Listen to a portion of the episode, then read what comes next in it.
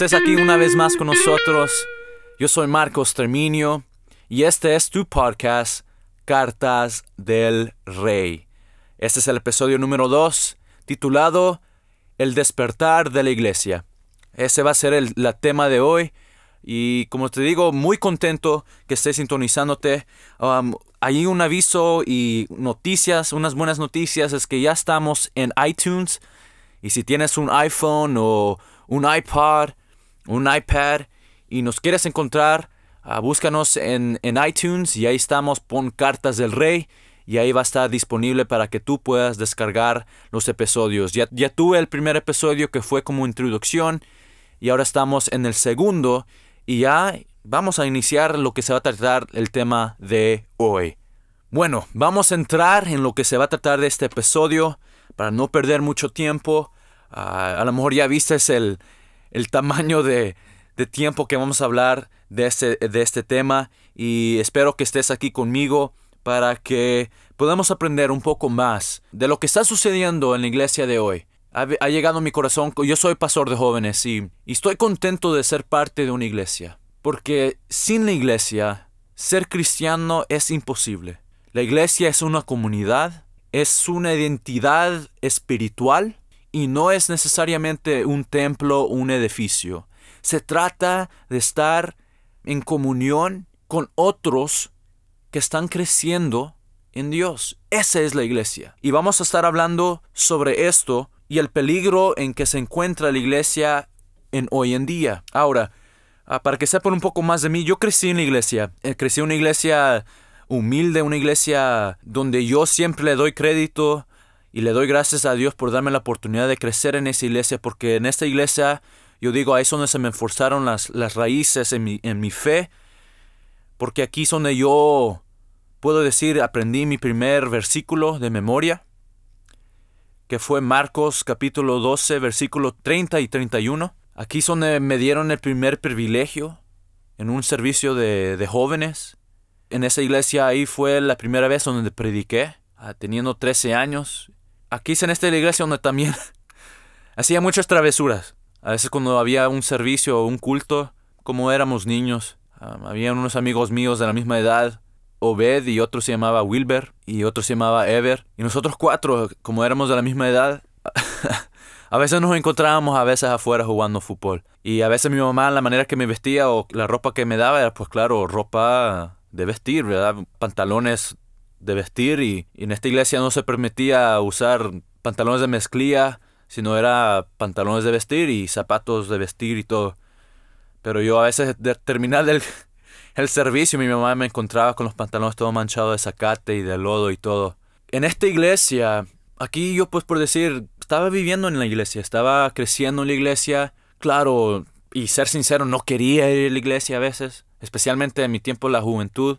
Y siendo parte de la iglesia, la mayoría de mi vida, y ahora involucrado y sirviendo como pastor de jóvenes, cuando uno participa o solo va a la iglesia, a veces no, no, no tiene cuidado lo que está sucediendo entre la iglesia y a veces la mentalidad de un líder, pastor, copastor, los diáconos o por decir el comité de ancianos o el comité de la iglesia. Si uno no es parte de eso, a veces no sabe de los peligros que a veces se encuentra en las iglesias. Y cuando yo digo la iglesia, yo no estoy hablando de una iglesia específica, yo ni estoy hablando de la iglesia donde me están congregando mis padres, pero estoy hablando de la iglesia universal, pero especialmente también estoy hablando de la iglesia americana.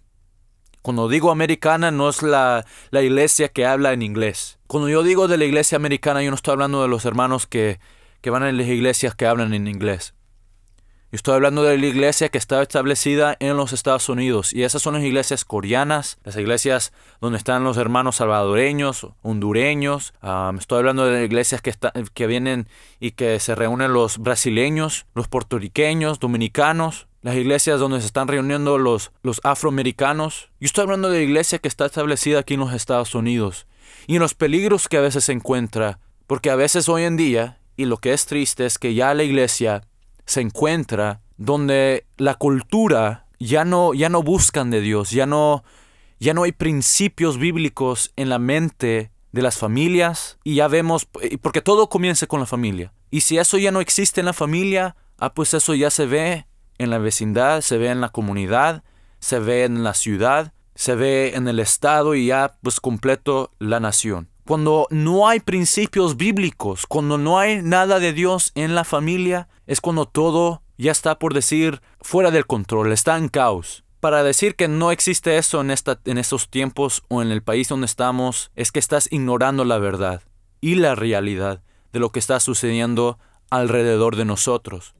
Si enciendas la, televisión o, ves ahí en, en Facebook tanta maldad, tanto odio que se ve alrededor de nosotros, es que nos debe de avisar. Tenemos que tener mucho cuidado de lo que está sucediendo porque lo que va a hacer el enemigo es tratar de llevar a la iglesia y que comience a pensar igual como la cultura. Para entrar más a detalles, vamos a entrar y avisarte de lo que estoy diciendo, porque mira, lo que se ha visto en las iglesias durante los años, especialmente aquí en los Estados Unidos, había una época, y para que te dé un poco de la historia, había una época en los, en los años, por decir, años 40, de los 50, de los 60, donde había, había un hambre, un sed de, de verdad y había tantos, ah, por decir, evangelistas. Y uno de los grandes que muchos en los Estados Unidos reconocen y es muy querido es Billy Graham. En los tiempos donde él era uno de los grandes influencias en los Estados Unidos, cuando él tenía campañas y venían cientos y cientos de personas a aceptar a Cristo y ser bautizados. Y eso trajo pues un, crecimiento. Y la cristiandad y la comunidad cristiana en los Estados Unidos comenzó a crecer. Pero llegó una época donde tristemente el pensamiento en la cultura ya no era la misma. Querían buscar alternativas. En esos pensamientos ellos querían buscar diferentes filosofías y descubrir otras alternativas. Y eso comenzó en el lugar, en el mundo de estudio. Los profesores, comenzaron a, implementar a esto los estudiantes. Y después esos estudiantes, pues claro, crecen, se gradúan y ellos ya se buscan en, en, lugares, en sitios de trabajo o si no en el gobierno y llevan con este pensamiento, esa semilla de pensamiento y comienza a crecer en ellos. Y claro, lo vamos a ver en la historia, se puede ver en la historia. Ahora en el Congreso, en el gobierno, la manera de pensar para ellos, querían eliminar los principios bíblicos que este, este país, esta nación fue fundada. Eliminaron y comenzaron a quitar estos principios bíblicos, esas verdades fuera del gobierno. Y uno de los claves decisiones que en este país se puede ver el, la bajada, por decir, moral entre la, de la cultura y las comunidades de este país fue en el año donde el gobierno sacó, por decir, Dios de las, de las escuelas y de los institutos donde, por decir, a donde está el gobierno. En esos años se comenzaba la escuela con oraciones y ahora en día lo que da tristeza es que dicen que hay libertad de religión, pero en el momento cuando uno quiere hacer una oración a Dios, ya lo critican.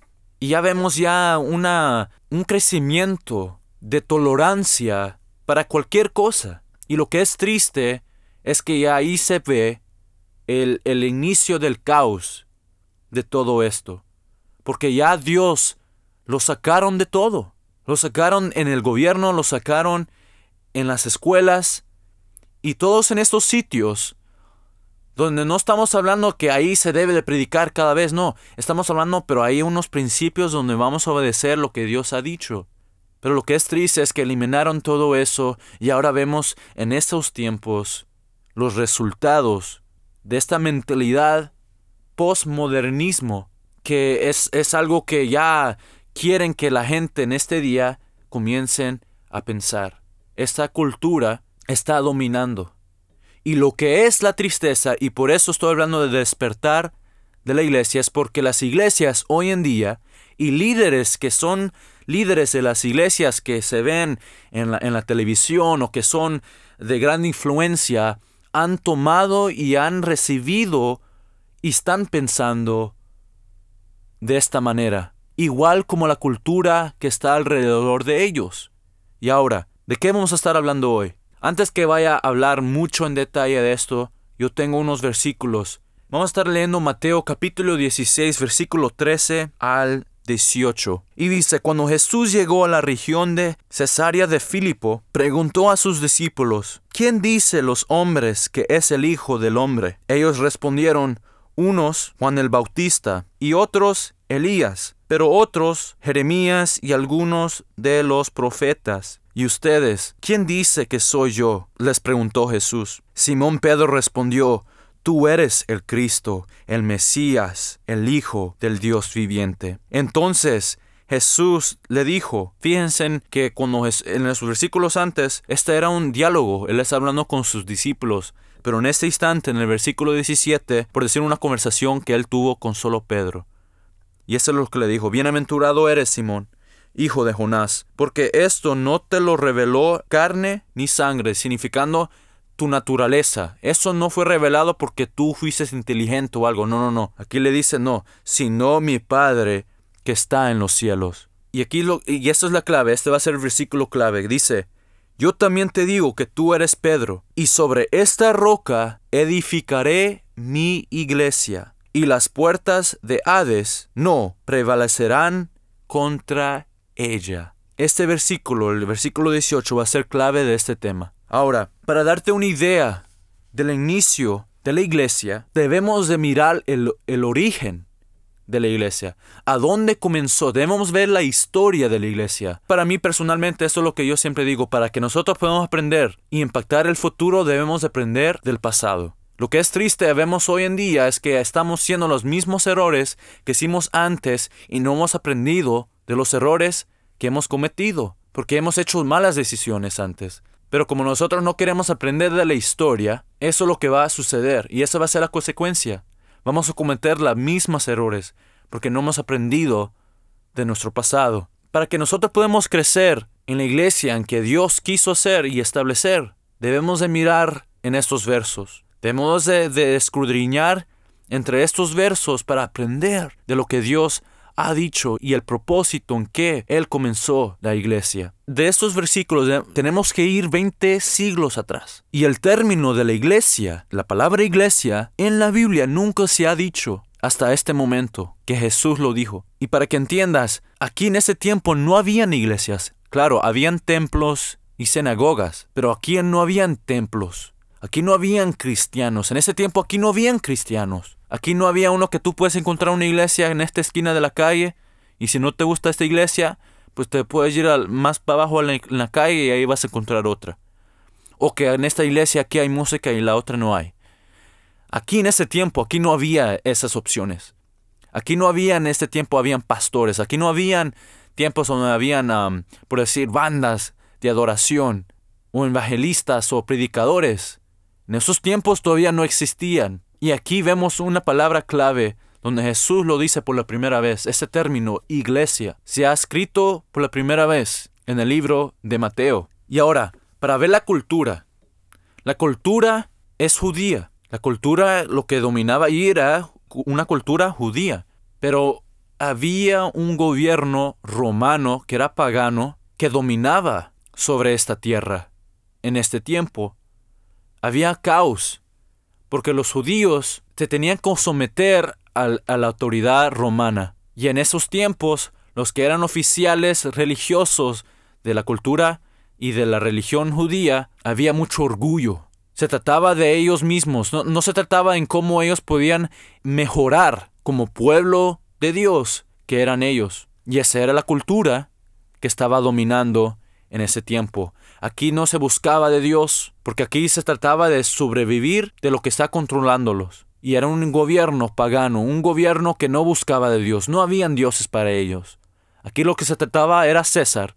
Y para mí, para que tú veas lo que se ve igual con la cultura que vivimos hoy en día, debemos aprender de lo que sucedió en esos días para ayudarnos en estos días. Había mucha corrupción y había mucho orgullo entre, entre los los líderes religiosos de esos días. Pero Jesús fue el primero, como les dije, Jesús fue el primero que dijo el término iglesia. Cuando Jesús hizo la pregunta a sus discípulos, él preguntó, ¿qué dice la cultura de mí? ¿Qué es lo que la gente está que, que, me ven a mí? Ellos ya vieron unos ciertos milagros. Si vemos que ya estamos en el capítulo 16, en el libro de Mateo, él ya sanó enfermos. Y él los pregunta a los discípulos, porque los discípulos están entre la gente.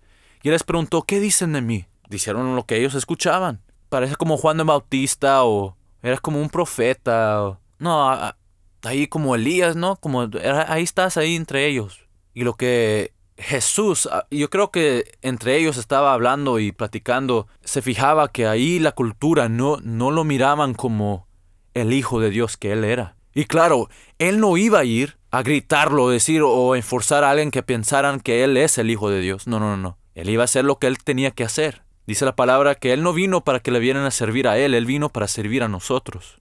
Él nos amó a nosotros antes que nosotros pudiéramos pensar en él y dice, ¿qué piensas que soy yo? ¿O quién crees que soy yo? Y Pedro le dice, tú eres Cristo, tú eres el Mesías. Y fíjate, en este tiempo, el Mesías para los judíos era, iba a ser su Salvador, iba a ser su Redentor, iba a ser el que iba a rescatarlos de ese gobierno pagano que era el gobierno romano. Esta era la mentalidad de ellos. Pero lo que no sabían es que Cristo ya estaba entre ellos y Él no vino para, para, que los viniera a rescatar de ese gobierno romano. Él los vino a rescatar de este mundo. Él los vino a rescatar de un mundo lleno de maldad. Él los vino a rescatar de este mundo que iba a terminar. Pero los judíos solo querían ese rescate inmediato. Y lo que es triste es que la gente no se fijaban en él. Pero Pedro se le reveló que este es el Mesías. Ese es el Hijo de Dios viviente. Y Jesús le dijo a él, ¿verdad? Le dijo, wow, ¿cómo? Es que tú no, es que no es tu inteligencia, tu naturaleza que se fijó que yo soy, es que Dios te lo reveló. Y él, siendo el único que dijo que ese es el Cristo, fíjense en lo que él le dijo también. Le llamó Pedro. Y en este mismo versículo 18, él le dice que sobre esta roca edificaré mi iglesia. Y ahora vamos a entrar en estas palabras. Edificaré mi iglesia.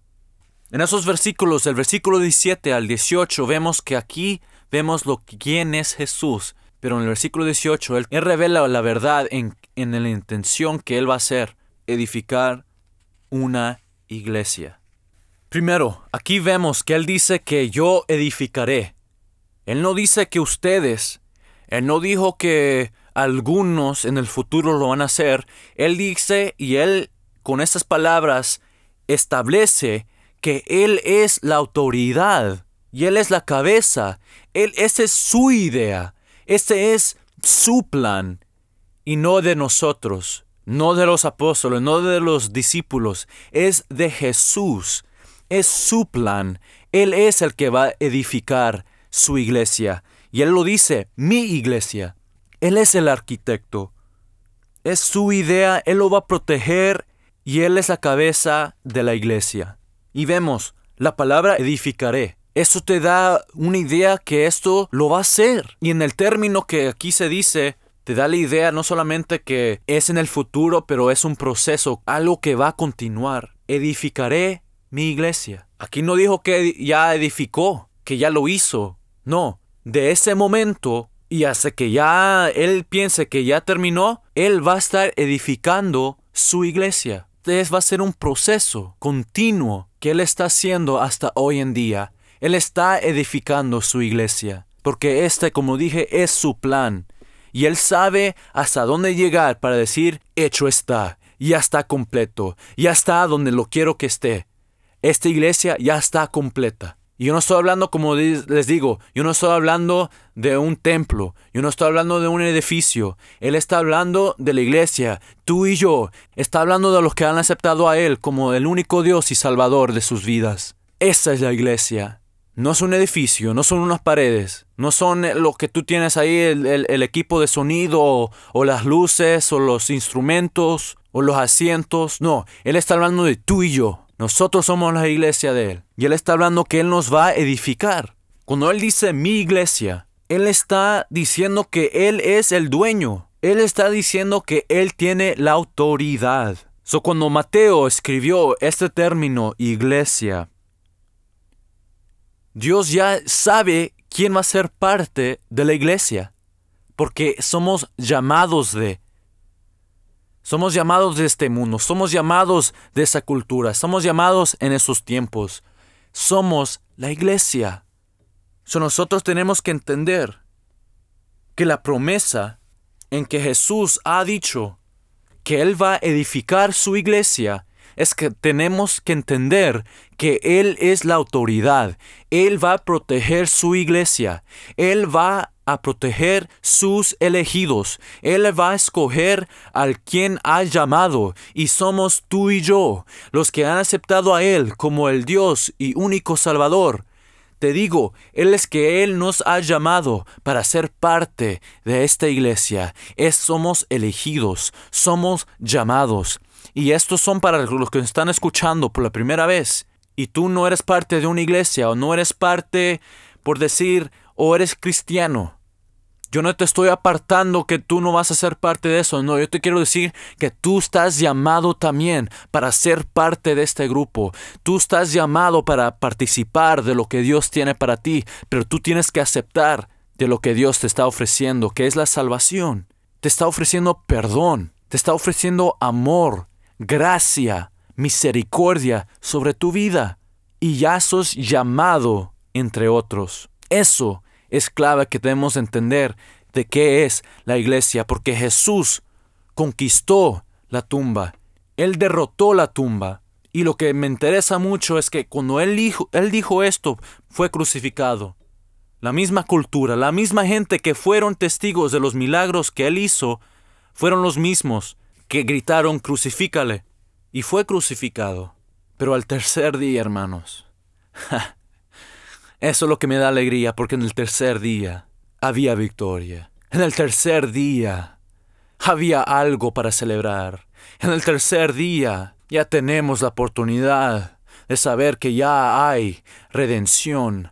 Sabemos que hay salvación restauración. Sabemos que hay rescate por medio de lo que Jesús hizo en la cruz de Calvario y en el tercer día resucitando, porque no solamente venció el pecado, pero también derrotó la muerte, para que tú y yo también podamos participar en un día, resucitar cuando Él regrese para atrás como Rey de Reyes y Señor de Señores. ¡Wow! Es que esta verdad te tiene que dar la alegría, porque tú sos llamado de ser parte de este grupo. Nosotros ya tenemos ciudadanía permanente por la eternidad allá con Él. Hay muchos hermanos, yo sé, que están batallando, tratar de, de, arreglar los papeles, ¿verdad? Para que puedan vivir tranquilamente en este país. Pero hermanos, los que están batallando, los quiero decir, no tengan la confianza en todo lo que está sucediendo aquí. Pongan la confianza en Dios. No, no pongan la confianza en el proceso del sistema en este lugar. Ponga la confianza en Cristo Jesús y ponga su residencia, su ciudadanía en Cristo Jesús, porque ese es el lugar importante de donde ser residente, ciudadano, es allá en los cielos. Cuando se habla de la iglesia, Jesús le dijo a estos elegidos, cuando Él regresó, después del tercer día, ¿verdad? ¿Qué les dijo? Vayan a Jerusalén y esperan, porque hay algo especial para ustedes. En el libro de Hechos, capítulo 1, ahí se puede leer eh, eh, estas cuentas de cuando Jesús se encontró con ellos. Y él apareció a muchos de los discípulos y les avisó, vayan a este lugar, vayan a Jerusalén y esperen, va a haber algo. En un cuarto, esperando, en los versículos 8 en ese día Pentecostés habían como casi 120, ¿verdad? Dice la palabra, 120 hombres y mujeres que fueron testigos en la ciudad de Jerusalén.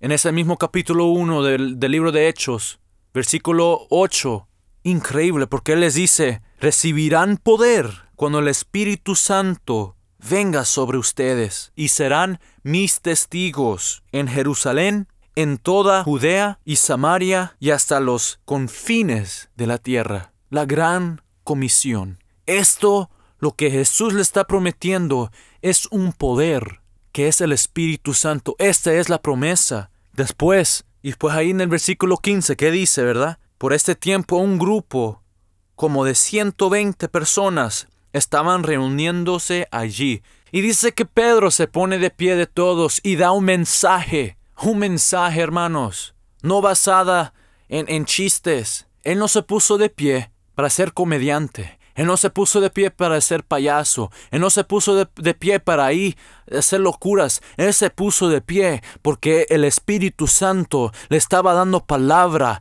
para que la gente alrededor de él se supieran que había algo y se iba a cumplir algo. Este mensaje que él predicó al fin de todo, dice la palabra que tres mil almas aceptaron y fueron bautizados bajo el nombre de Cristo Jesús. Increíble, increíble. Y lo que me gusta mucho es que el que se puso de pie fue Pedro. Y fue el mismo que escuchó que Jesús le dijo a él, Tú eres Pedro, y sobre esta roca edificaré mi iglesia. Pedro fue usado por Dios. Tres mil personas. Aquí dice almas. Tres mil almas, siendo ciento veinte Ahora una iglesia, más de tres mil por solo una predicación. Es que Dios ya estaba haciendo algo grande, hermanos. Yo quiero que entiendas que Dios ya estaba haciendo algo grande. Esto era parte de Dios. Esto no era porque Pedro sabía cómo hablar o que él era perfecto en predicaciones. No, es porque él se dejó usar por el Espíritu Santo. Sabía que en ese momento la gente se estaba rodeando a ese lugar donde ellos estaban, donde cayó el Espíritu Santo como fuego, dice la palabra. Comenzaron a hablar en lenguas, dice. Pero en esas lenguas no eran así de puro son para solo para decir palabras ahí como si no fueran palabras. No, dice que hablaron en idiomas que otros entendían. So, para que tú me digas que son palabras o se hablan lenguas para decir rabarra, rabarra, rabarra, esas no son palabras, esa no es hablando en lenguas. Cuando se hablan lenguas es que alguien está entendiendo lo que uno está diciendo. Esta gente ni sabía cómo hablar esos lenguajes pero por medio del Espíritu Santo ellos estaban hablando hasta que agarraron la atención de la gente que estaba afuera y dijeron, no son esos que son judíos, ¿cómo ellos saben de mi idioma? Y eso eran peregrinos que estaban ahí en la ciudad de Jerusalén. Pero lo que me encanta es que el Espíritu Santo ya estaba obrando y estaba estableciéndose que él iba a ser el enfoque en la iglesia. Y recibieron del Espíritu Santo ese día, que se reconoce como el día de Pentecostés de una iglesia que comenzó con 120, hay muchas iglesias que apenas llegan a 100. Yo te quiero decir algo, hermano, hermana que me escucha, pastor, líder, diácono. La meta no es para que crezcamos en números. La meta se trata de un alma más. Mi pastor en la iglesia donde me estoy congregando, él dio esa visión para este año 2016, que se trata de un alma más. No se trata de 3.000 personas, y espero que no me malentiendan en esto, lo que estoy diciendo. Yo no estoy diciendo que no se importa de 3.000. Sí, se importa. Importa mucho. No lo vamos a enfocar en el número. Lo vamos a enfocar en la alma. Vamos a enfocar en esa persona. Porque si vamos a alcanzar una persona y otro día otra persona y otra persona más y una persona más. Ni te vas a fijar en la cantidad que hemos crecido porque es por la misericordia y por la voluntad de Dios y el poder del Espíritu Santo que van a traer las vidas a Cristo. Se trata de un alma más. Este crecimiento se hizo 26 veces más grande de lo que originalmente comenzó con 120 para llegar a 3.120 almas que ya son testigos recibieron de Cristo, recibieron salvación, se arrepintieron de sus pecados y fueron bautizados. Y en una predicación, ya más de tres mil personas listos para ir a predicar el mensaje de Jesucristo es algo increíble. Ese es, ese es el inicio de la iglesia. Pero te digo algo, ellos no tenían constitutos, ellos no tenían himnarios, ellos no tenían hay unos CDs cristianos de Jesús Adán Romero. Ellos no tenían CDs y cassettes de Marcos Witt. Ellos no tenían estas, estas alabanzas donde ellos podían. Ellos están iniciando todo. Es algo increíble de los inicios de la iglesia. ¿Y, y qué podemos aprender de ellos? Vamos a ver en capítulo 2, versículo 42. El inicio de la iglesia fue simple simple. Aquí no había complicaciones en, en quién va a hacer esto y quién está encargado del dinero y quién está encargado de los niños, quién está encargado de los jóvenes, quién está... Aquí no había nada de eso. Aquí no habían pleitos, aquí no habían, por decir, hambre para poder o posición. Aquí se trataba de dedicarse en las enseñanzas de los apóstoles.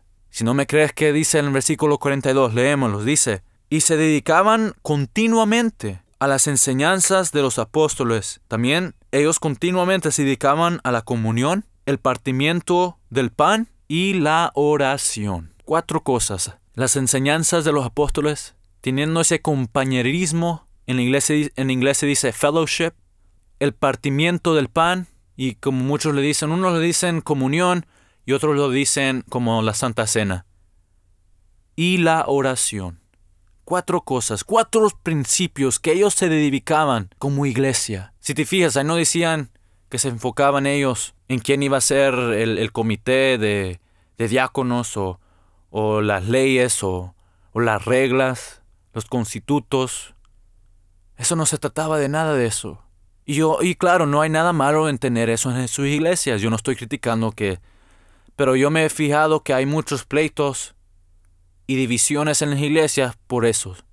Y yo me pongo a pensar, si no fuera por eso y nos enfocábamos en lo que era importante, como los que se dedicaban a eso, esos 3.120 personas que se dedicaban a, a, a las enseñanzas de los apóstoles, que se enfocaban en, tener esa comunión entre uno, la unidad, sabiendo que mi hermano que está, mi hermana que está al lado mío, tenemos el mismo destino y queremos llegar a ese destino. Vamos a ayudarnos, nos vamos a animar, nos vamos a, a empujarnos para llegar a la meta. Compartieron pan, se recordaban lo que Jesús hizo en sus vidas y buscaban a Dios por medio de la oración. Aquí no había tradiciones, que aquí se pone de pie y otros se sienten este tiempo, o este se canta esta alabanza, o que se trata de esto, sino aquí, aquí no habían esos, aquí no habían constitutos, aquí no había corrupción, aquí no había un plan, por decir, en cómo alcanzar más almas. Aquí no había nada de eso. Aquí lo que se dedicaba es en enseñanzas, compañerismo, participando de la Santa Cena y la oración. Y cuando digo de la Santa Cena, también se involucra el bautismo. Porque el bautismo fue mencionado antes, ¿verdad? En el versículo 41. Porque dice que ellos recibieron palabra, fueron bautizados, y en ese día tres mil almas, tres mil personas comenzaron a vivir con estos cuatro principios esenciales que una iglesia hoy en día debemos de enfocarnos. Claro, hay más, pero esto deben ser lo mínimo, esos cuatro principios que vamos a estar mencionando. So, el primero, enseñanzas. En este tiempo, como les digo, ellos no tenían sus Biblias. Nosotros tenemos el privilegio de tener este libro. Y podemos ver estos, estos a cuentas que tenemos aquí enfrente de nosotros y leerlos y estudiarlos. Pero en ese tiempo ellos lo que tenían fueron enseñanzas de los apóstoles, por decir, los discípulos que estaban disponibles en esos momentos para predicar las enseñanzas en que Jesús les enseñó a ellos. Ellos solo lo que tenían fue el Evangelio de las buenas nuevas. Fue la vida de Jesús que ellos fueron a compartir y ellos están aprendiendo más y más de Jesús. Porque esa gente no fueron testigos de Jesús. O a lo mejor se recordaron que lo vieron no hace mucho, que lo vieron que lo crucificaron.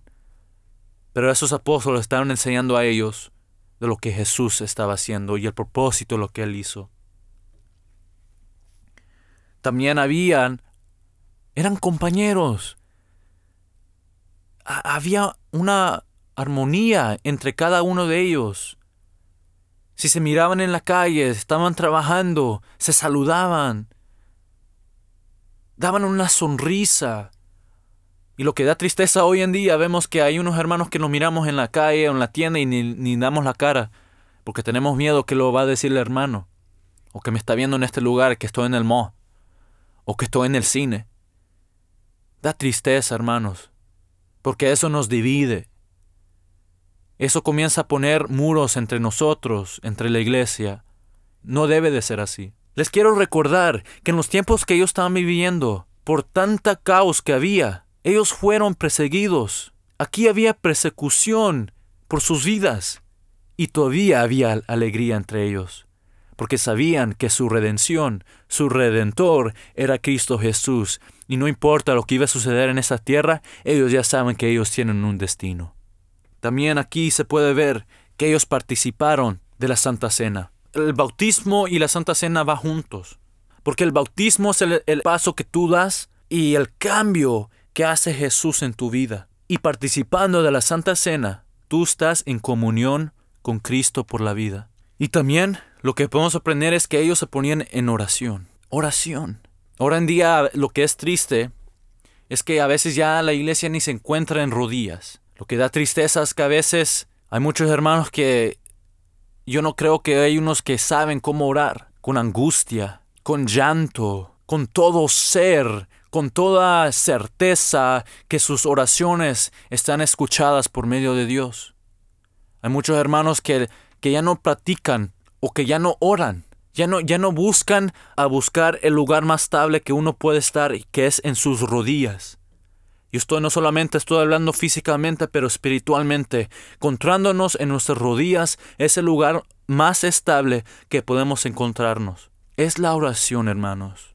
Debemos de buscar a Dios por medio de la oración. Estos tres mil, más de tres mil almas se dedicaban en la oración. Como te digo, esos cuatro principios debe ser lo mínimo, lo mínimo que tu iglesia debe de estar haciendo. Ahora, hay otros principios que podemos aprender y a lo mejor vamos a estar hablando más al futuro. Pero esos deben ser el base, la fundación de lo que debe de estar obrando en tu iglesia. Debe de ser. Debe de ser. Ahora, reflejemos, miren, estas personas no fueron perfectos. Para que el Espíritu Santo obrara en ellos, no fueron perfectos. No, no se mantenieron bien vestidos para que el Espíritu Santo obrara en ellos. No tenían que estar en grandes posiciones en la, en la sociedad que estaban en ellos para que el Espíritu Santo obrara en ellos. Ellos no tenían que tener ese edificio tan grande para que el Espíritu Santo entrara allí. Todo lo que el Espíritu Santo necesita en la iglesia es una iglesia que se humille ante Dios, que busca de Él, que trata de meditar en la palabra de Dios, que está en comunión con los hermanos y hermanas, que participan del bautismo, celebran el bautismo y participan de la Santa Cena y se buscan en rodillas intercediendo para cada uno de los hermanos. Ahí son el del Espíritu Santo a orar. A mí me da alegría cuando yo ah, voy a YouTube y busco estos videos de lo que está sucediendo alrededor del mundo con la iglesia, mis hermanos africanos, que se encuentran bajo un árbol y ahí se reúnan más de miles de personas ahí y escuchando una persona que ni tiene un sonido, equipo de sonido, pero ahí está predicando y ahí todos sentados. Y lo que me encanta es cuando es tiempo de alabanza, estos hermanos se ponen a danzar, se ponen y están alegres porque ellos saben que no importa cómo está su día, no importa si no han comido, pero ellos están ahí adorando, están en la presencia de Dios, adorando a Dios. Me da alegría ver videos que hay una iglesia inmensa que está creciendo en el país comunista de China, donde hermanos se, se encuentran en cuevas, sabiendo que adentro de las cuevas está todo pero caliente y están sudando, ellos tienen que estar calladitos. Pero ellos ahí están en llanto, en oración. Y hay un hermano que solo tiene una Biblia, y esta Biblia es completada por medio de otras Biblias para completar una Biblia. Y ellos contentos, porque ellos tienen palabra de Dios. Se ponen a llorar cuando viene un misionero para traerles Biblias. Hermanos, Hermanos, de lo que está sucediendo alrededor del mundo nos debe avisar que aquí en los Estados Unidos debe haber un hambre, debe haber un sed del Espíritu Santo, porque lo que ha sucedido en las iglesias hemos obrado por nuestras mismas fuerzas y no bajo el poder del Espíritu Santo. Nosotros ya hemos encontrado una manera en cómo operar la iglesia y cómo hacer un servicio por medio de nuestras fuerzas, inteligencias, nuestros propios, ah, por decir, limpiar las manos y decir, ya, ya terminó el servicio, ya vámonos ya. El mismo Billy Graham dice que en el primer siglo, 95% de la iglesia, si el Espíritu Santo no estaba allí, 95% de la iglesia no podía continuar. Hoy en día 95% de la iglesia puede continuar sin el Espíritu Santo. Eso da tristeza. porque nosotros hemos buscado una manera en crear un sistema para ser iglesia. Y hoy en día se ve que eso se produce, se reproduce, se reproduce para otras iglesias con esa mentalidad que eso es como si es una, como si se trata de edificar o levantar una iglesia igual como el otro y tener la misma mentalidad para decir que se trata de edificar otras iglesias, otras iglesias y otras iglesias, pero sin principios. Estas mentalidades a veces vienen de negocios y eso ahora se produce más en las iglesias y los líderes quieren que sus líderes piensen de la misma manera como si es un negocio. Y lo que da tristeza que aquí ninguna vez se ha mencionado el de dinero, de las finanzas, del diezmo, de las ofrendas. Eso da tristeza porque ni una vez se ha mencionado esos principios. Ahora, el diezmo es clave. El diezmo es necesario, pero no el dinero. Dios sabe de lo que tú estás ganando en la vida. Él solo quiere 10% de eso. Y claro, muchos en esa cultura, no en día, la manera en que uno gana en la vida es con el cheque. Y si es la manera, da el diezmo. Pero más a decir que el diezmo es para también el que está en África, que ni, ni está trabajando, que ni gana nada y debe de dar su cheque. ¿Qué cheque? ¿Qué va a ser su diezmo? Su granada, ¿verdad? Mis hermanos en China, en India, ¿tú crees que ellos están ganando un cheque como tú o ellos viven así? No. Pero su diezmo es lo que ellos están ganando en la vida. Si se trata de granado, si se trata de maíz, van a dar su 10%. Eso me da alegría porque aquí en la iglesia, en la Biblia, nunca menciona de eso. Pero por una manera esta es la razón en que la iglesia debe de operar, es por el diezmo y la ofrenda. Eso no fue la intención de Dios. Esa no fue la idea de Dios cuando Él pensó de la iglesia. Cuando Él dijo ese término la iglesia, Él no pensó en cómo comenzar un negocio de dinero. Y yo creo que nunca él pensó en eso. Pero lo que da tristeza es cómo la mentalidad, en cómo esa cultura ha tomado y ahora comienza a implementarse en las iglesias hoy en día. Es la verdad. Es la verdad. Yo no lo estoy diciendo para decirlo porque yo quiero. Aquí está en la Biblia. O, por decirlo mejor, no está en la Biblia. Y si no está en la, en la Biblia, ¿por qué estamos operando en eso? Ya unos hermanos ya me están a... Ya, ya, ya apagaron el teléfono. Pero si estás siguiendo escuchándonos, mira, eso es lo que debe ser clave para que tu iglesia, porque te voy a decir, no hay una iglesia que es perfecta. No me importa en qué, cuánto dinero llega ahí o cuántos se están congregando. No hay una iglesia que es perfecta. Pero mira, aquí son las razones en cómo el Espíritu Santo estaba hablando en estas almas que, son, que fueron más de tres mil personas. Mira, ellos tenían integridad, tenían confianza, tenían alegría, tenían confidencia, tenían unidad, generosidad, perdón, compasión, armonía, estabilidad y gracia. Gracia. Eso es lo que le falta en las iglesias hoy en día. Es entender que no somos perfectos. Y no importa cómo te vistes o cómo llegas a la iglesia o que seas el que el que grita más en la adoración o el que dice buenas palabras cuando está predicando. No importa. Porque la iglesia y los que iniciaron estos, los que fueron nuevos creyentes, no fueron perfectos. ¿Por qué nosotros hoy en día queremos ser una iglesia que parezca perfecta? O cuando un hermano o una hermana tropieza y, y, y hace un pecado o comete un pecado, ya comenzamos hacer los santurrones y criticarlo, cuando la iglesia debe ser como un hospital, a recibir cualquier paciente que está dolorido, que está lleno de pecado, que siente la convicción del Espíritu Santo. Ahí la iglesia debe de ser eso. Pero nosotros no seamos como somos un instituto que solo acepta unos ciertos requisitos. Y así no debe ser la iglesia. El versículo 46 al 47, ¿qué dice?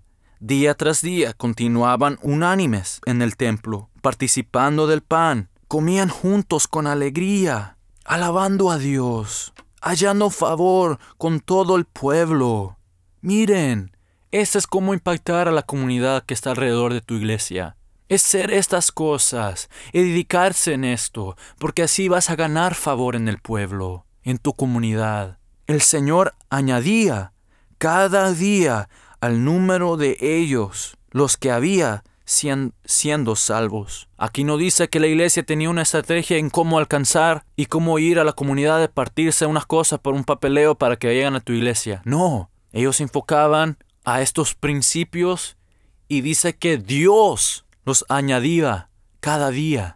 Esa obra no es de nosotros. Ahora, claro, vamos a ir a la comunidad, vamos a ir a tratar de impactarlos y demostrar el amor de Dios, pero tú no puedes ir a forzarlos que lleguen a tu iglesia. Como el dicho dice, ¿verdad? Tú puedes arrastrar ese caballo al río, pero no puedes enforzar lo que tome. Y si le vas a enforzar, se va a ahogar. Es la realidad. Tú puedes invitar a cualquier persona que llegue a la iglesia, pero tú no puedes esforzarlos a ellos que acepten a Cristo. Esa es su decisión. Pero esa es la obra de Dios.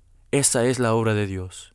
No, tú no te preocupes, iglesia, hermano, líder, pastor que me estás escuchando. Tú no te preocupes de eso. Tú preocúpate de dedicarte a estos principios.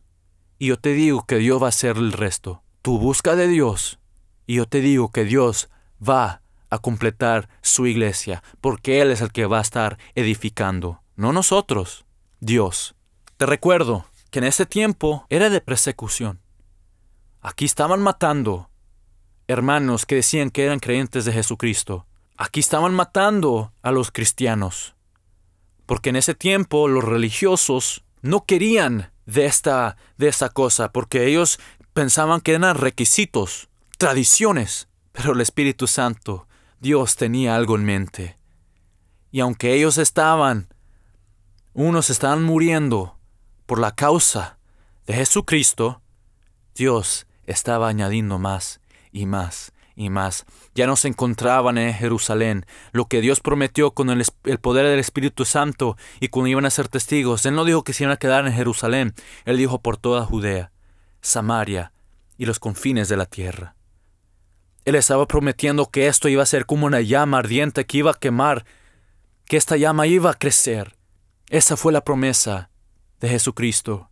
Capítulo 4, versículo 4 del libro de Hechos. Pero muchos los que habían oído el mensaje, la palabra, creyeron, yendo el número de los hombres, casi cinco mil personas.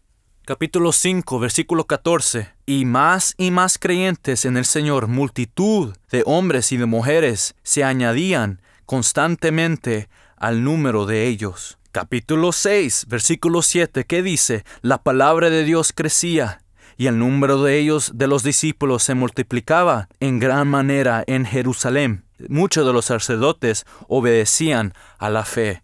¿Qué más? Hechos capítulo 9 versículo 31. ¿Qué dice? Entrando la iglesia, gozaba de paz, y toda Judea, Galilea y Samaria y eran edificada, y andando en el temor del Señor y en la fortaleza del Espíritu Santo, seguía creciendo. Hechos capítulo 11 versículo 21 al 24. La mano del Señor estaba con ellos, y gran número que creó se convirtió al Señor.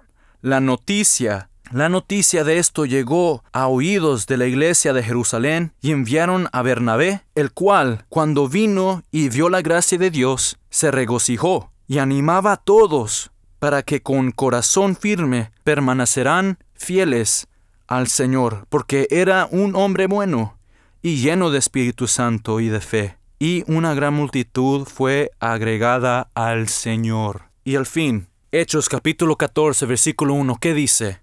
Cuando Pablo y Bernabé entraron juntos en la sinagoga de los judíos, hablando de tal manera que creyó una gran multitud, tanto de judíos como de griegos. Estaba creciendo la iglesia y claro, habían muchos que fueron perseguidos, fueron maltratados, fueron tirados a las cárceles, fueron golpeados, maltratados, fueron hasta matados, pero la iglesia crecía y crecía. Y ahora vemos aquí un momento donde Pablo ahora ya estaba predicando, donde ahora judíos y ahora griegos estaban aceptando el mensaje de Jesucristo. Pues mi oración es que Dios siempre sigue revelando a ustedes que Dios está edificando su iglesia, es su iglesia, Él está protegiéndolo. Por medio de nuestras imperfecciones, Dios todavía está protegiendo su iglesia y Él va a edificarlo para que el día, un día diga que ya está perfecto, ya está todo completo. So espero que cada uno es, salgan con este episodio y puedan compartirlos. A lo mejor si tú sabes un líder y a lo mejor eso te ha ayudado, ah, me espero que tú puedas compartir esto con todos y como te digo, yo no quiero ser el único que esté hablando. Si tú tienes algo, un comentario o quieres compartir algo, por favor, uh, escríbame. Eh, nos puedes escribir, nos puedes contactar. Ah, tenemos un email. Esta es la dirección, es cartasdelrey.gmail.com Una vez más, cartasdelrey.gmail.com También nos puedes encontrar en Facebook. Si es un comentario, a lo mejor no lo quieres poner ahí en la página, nos puedes mandar ese mensaje por medio de la página. También tenemos Twitter, que es arroba cartas del rey. Como te digo, comunícate con nosotros. Voy a hacer lo mejor que pueda para responderte en tus emails y todos tus comentarios. Una vez más, gracias por sintonizarte a este episodio. Espero que sea, haya sido de información, pero no solo de información, pero a lo mejor espero que sea de recurso para que tú puedas aplicarlo en tu vida y en cualquier ministerio que estés. Una vez más, yo soy Marcos Terminio, muchas gracias por sintonizarte y este fue tu podcast Cartas de Rey. Dios te bendiga hermano.